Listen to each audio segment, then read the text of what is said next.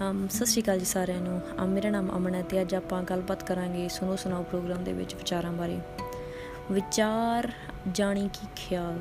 ਇਹ ਅਕਸਰ ਹੀ ਆਪਣੇ ਦਿਮਾਗ ਦੇ ਵਿੱਚ, ਆਪਣੇ ਮਨਾਂ ਦੇ ਵਿੱਚ ਘੁੰਮਦੇ ਰਹਿੰਦੇ ਨੇ। ਕਈ ਵਾਰ ਤਾਂ ਕੋਈ ਸੇ ਚੰਗੇ ਵਿਚਾਰ ਦੇ ਆਉਣ ਨਾਲ ਮਨ ਬੜਾ ਹੀ ਸੁਖਤਰੀ ਮਹਿਸੂਸ ਕਰਦਾ ਹੈ, ਬੜਾ ਹੀ ਮਨ ਨੂੰ ਚੰਗਾ ਵੀ ਮਹਿਸੂਸ ਹੁੰਦਾ ਹੈ। ਤੇ ਬੰਦਾ ਹੌਲੀ ਹੌਲੀ ਕਹਾਣੀ ਬਣਾਈ ਜਾਂਦਾ ਹੈ ਅੰਦਰ ਆਪਦੇ ਦਿਮਾਗ ਦੇ ਵਿੱਚ ਤੇ ਉਹ ਵਿਚਾਰ ਨੂੰ ਸੁਣ ਵਾਰੀ-ਵਾਰੀ ਚਲਾ ਚਲਾ ਕੇ ਉਸੇ ਵਿਚਾਰ ਨੂੰ ਤੇ ਬੰਦਾ ਉਹਦੇ ਨਜ਼ਾਰੇ ਵੀ ਵਾਰੀ-ਵਾਰੀ ਲੈਂਦਾ ਹੈ।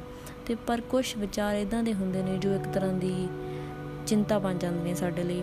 ਉਹ ਵਾਰ-ਵਾਰ ਆਪਣੇ ਦਿਮਾਗ ਦੇ ਵਿੱਚ ਆਉਂਦੇ ਨੇ ਤਾਂ ਹੌਲੀ-ਹੌਲੀ ਕਈ ਵਾਰ ਉਹ ਵਿਚਾਰ ਇੰਨਾ ਕੁ ਬੰਦੇ ਨੂੰ ਘੇਰ ਲੈਂਦਾ ਹੈ ਕਿ ਉਹ ਇੱਕ ਤਰ੍ਹਾਂ ਦੀ ਬਿਮਾਰੀ ਵੀ ਬਣ ਜਾਂਦਾ ਹੈ। ਗਾਂ ਆਪਾਂ ਅੱਜ ਕੱਲ ਦੇਖਦੇ ਹੀ ਆ ਕਿਵੇਂ ਡਿਪਰੈਸ਼ਨ ਵਰਗੀਆਂ ਬਿਮਾਰੀਆਂ ਹੌਲੀ ਹੌਲੀ ਅੱਗੇ ਵੱਧ ਜਾਂਦੀਆਂ।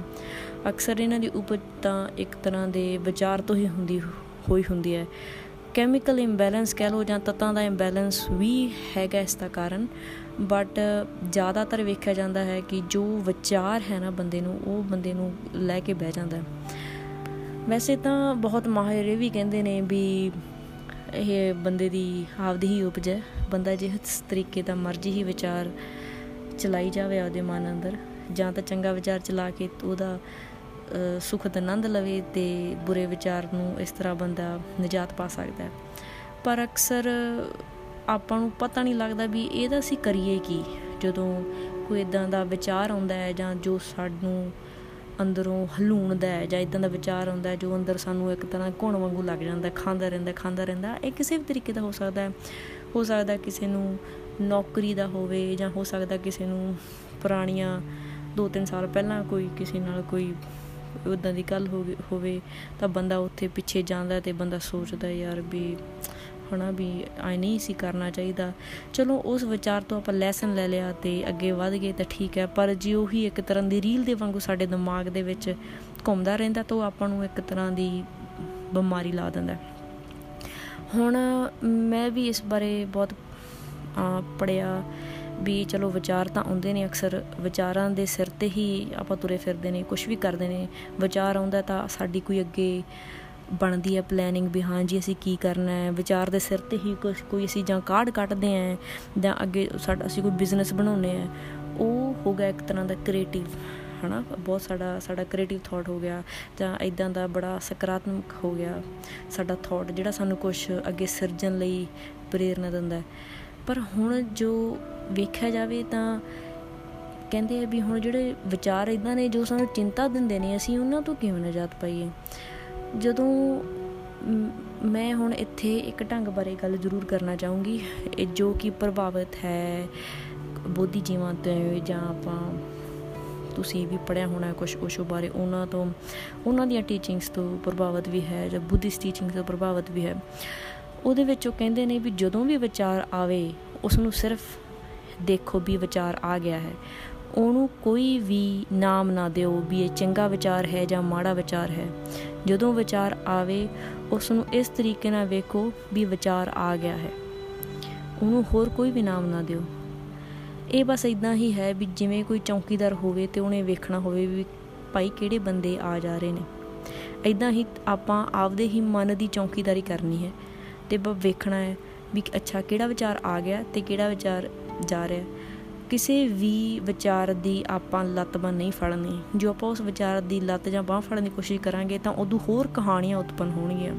ਤੇ ਉਹਨਾਂ ਕਹਾਣੀਆਂ ਦੇ ਉਤਪਨ ਹੋਣ ਦੇ ਨਾਲ ਕਈ ਹੋਰ ਕਹਾਣੀਆਂ ਉਤਪਨ ਹੋਣਗੀਆਂ। ਇਹ ਇੱਕ ਤਰ੍ਹਾਂ ਇਦਾਂ ਬਣ ਜਾਂਦਾ ਹੈ, ਜਿਵੇਂ ਇੱਕ ਬੀ ਹੋਵੇ, ਬੀ ਦਾ ਬੂਟਾ ਹੋਵੇ ਤੇ ਫਿਰ ਹੌਲੀ-ਹੌਲੀ ਉਹ ਬੂਟਾ ਇੱਕ ਤਰ੍ਹਾਂ ਦਾ ਦਰਖਤ ਬਣ ਜਾਵੇ। ਤੇ ਉਹਦੀਆਂ ਕਿੰਨੀਆਂ ਹੀ ਟਾਹਣੀਆਂ ਤੇ ਕਿੰਨੇ ਹੀ ਉਹਦੇ ਤੇ ਹੋਰ ਜੋ ਫੁੱਲ ਤੇ ਹੋਰ ਬੀ ਪੈਦਾ ਹੁੰਦੇ ਨੇ ਉਸ ਦਰਖਤ ਤੋਂ, ਉਹ ਇਸ ਤਰ੍ਹਾਂ ਦਾ ਬਣ ਜਾਂਦਾ ਹੈ। ਤੇ ਇਸ ਤੋਂ ਨਜ਼ਾਤ ਪਾਉਣੀ ਬੰਦਿਆਂ ਨੂੰ ਬੜੀ ਔਖੀ ਲੱਗਦੀ ਹੈ। ਤਾਂ ਮੇਰੇ ਤਾਂ ਹੀ ਮੈਨੂੰ ਇਸ ਗੱਲ ਦੇ ਵਿੱਚ ਮੈਨੂੰ, ਮੇਰੇ, ਮੈਂ ਇਹ ਤਾਂ ਨਹੀਂ ਕਹਿੰਦੀ ਵੀ ਮੇਰੇ 100% ਮੇਰੇ ਵਿਚਾਰ ਖਤਮ ਹੋ ਗਏ ਨੇ, ਪਰ ਇਦੋਂ ਮੈਨੂੰ ਹੈਲਪ ਬਹੁਤ ਮਿਲੀ ਹੈ।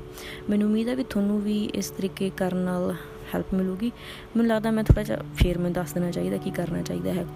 ਜਦੋਂ ਵੀ ਲੱਗੇ ਵੀ ਬਹੁਤ ਜ਼ਿਆਦਾ ਚਿੰਤਾ ਹੋ ਰਹੀ ਹੈ ਤੁਸੀਂ ਕੋਈ ਚੰਗਾ 뮤직 ਵੀ ਸੁਣ ਸਕਦੇ ਹੋ ਕਿਰਾ ਪਰ ਜੋ ਚੰਗਾ ਤੁਸੀਂ 뮤직 ਸੁਣਦੇ ਹੋ ਜਾਂ ਵਧੀਆ ਉਹ ਇੱਕ ਤਰੀਕੇ ਦਾ ਤੁਹਾਡਾ ਜਿਹੜਾ ਧਿਆਨ ਧਿਆਨ ਹੈ ਉਹ ਪਾਸੇ ਲੈ ਜਾਂਦਾ ਹੈ ਉਹ ਤੁਹਾਡਾ ਧਿਆਨ ਪਾਸੇ ਲੈ ਜਾਂਦਾ ਹੈ ਪਰ ਜੋ ਤੁਹਾਡੇ ਵਿਚਾਰ ਤੁਹਾਡੇ ਫਿਰ ਚੱਲ ਰਹੇ ਨੇ ਉਹ ਤੁਹਾਡੇ ਫਿਰ ਚੱਲਣ ਸ਼ੁਰੂ ਕਰ ਲੈਂਦੇ ਹੋ ਵੀ ਤੁਸੀਂ ਉਹ ਥੋੜੇ ਟਾਈਮ ਲਈ ਤਾਂ ਟ੍ਰੀਟਮੈਂਟ ਜਾਂ ਕਹਿ ਲਓ ਇਲਾਜ ਕਰ ਲਿਆ ਪਰ ਤੁਹਾਡੇ ਦਿਮਾਗ ਦੇ ਵਿੱਚ ਤੁਹਾਡੇ ਕੋਲ ਟੈਕਨੀਕ ਨਹੀਂ ਆਈ ਵੀ ਤਰੀਕਾ ਨਹੀਂ ਬਣਿਆ ਜਾਂ ਤੁਹਾਡੇ ਕਹਿ ਲਓ ਵੀ ਇਦਾਂ ਦੇ ਤੁਹਾਡੇ ਨਿਊਰੋ ਸੈੱਲ ਨਹੀਂ ਬਣੇ ਤੁਹਾਡੇ ਦਿਮਾਗ ਦੇ ਵਿੱਚ ਵੀ ਜਿਹੜੇ ਕਹਿਣ ਤੁਹਾਨੂੰ ਵੀ ਹਾਂ ਵੀ ਅਸੀਂ ਹੱਲ ਲੱਭ ਲਿਆ। ਜਦੋਂ ਬਹੁਤ ਜ਼ਿਆਦਾ ਪਰੇਸ਼ਾਨੀ ਹੋਵੇ ਤਾਂ ਅਕਸਰ ਕਿਸੇ ਚੰਗੇ ਡਾਕਟਰ ਨਾਲ ਜ਼ਰੂਰ ਸਲਾਹ ਲੈਣੀ ਚਾਹੀਦੀ ਹੈ। ਪਰ ਜਦੋਂ ਤੁਸੀਂ ਰਿਲੈਕਸ ਮਹਿਸੂਸ ਕਰ ਰਹੇ ਹੋ, ਉਦੋਂ ਆਪਦੇ ਦਿਮਾਗ ਨੂੰ ਜ਼ਰੂਰ ਵਾਚਣਾ ਚਾਹੀਦਾ ਹੈ ਤਾਂ ਕਿ ਜਦੋਂ ਇਦਾਂ ਦਾ ਵਿਚਾਰ ਆਵੇ ਇਦਾਂ ਦਾ ਵਿਚਾਰ ਬਹੁਤ ਜ਼ੋਰ ਨਾਲ ਤੁਹਾਡੇ ਦਿਮਾਗ ਦੇ ਵਿੱਚ ਘਰ ਕਰੇ ਤਾਂ ਕਿ ਤੁਸੀਂ ਉਦੋਂ ਉਹਦਾ ਸਾਹਮਣਾ ਕਰ ਸਕੋ। ਕਰਨਾ ਬਹੁਤ ਸਿੰਪਲ ਹੀ ਹੈ। ਜਦੋਂ ਵੀ ਤੁਸੀਂ ਇਕੱਲੇ ਬੈਠੇ ਹੋ, ਤੁਸੀਂ ਕੀ ਕਰੋ? ਆਪਦੇ ਸਿਰਫ ਦਿਮਾਗ ਵੱਲ ਧਿਆਨ ਦਿਓ। ਤੁਸੀਂ ਇਹ ਦੇਖੋ ਵੀ ਤੁਹਾਨੂੰ ਕਿਹੜਾ ਵਿਚਾਰ ਆ ਰਿਹਾ ਹੈ ਤੇ ਕੀ ਵਿਚਾਰ ਜਾ ਰਿਹਾ ਹੈ। ਤੁਸੀਂ ਕੋਈ ਵੀ ਉਸ ਵਿਚਾਰ ਦੇ ਵਿੱਚ ਹੋਰ ਵਿਚਾਰ ਨਹੀਂ ਜੋੜਨਾ।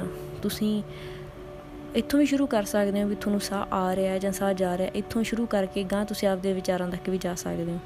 ਇਹ ਤੁਹਾਡੀ ਆਪਦੀ ਸਮਝ ਤੁਹਾਨੂੰ ਜੋ ਸੌਖਾ ਲੱਗਦਾ ਹੈ, ਉਹ ਤੁਸੀਂ ਕਰੋ।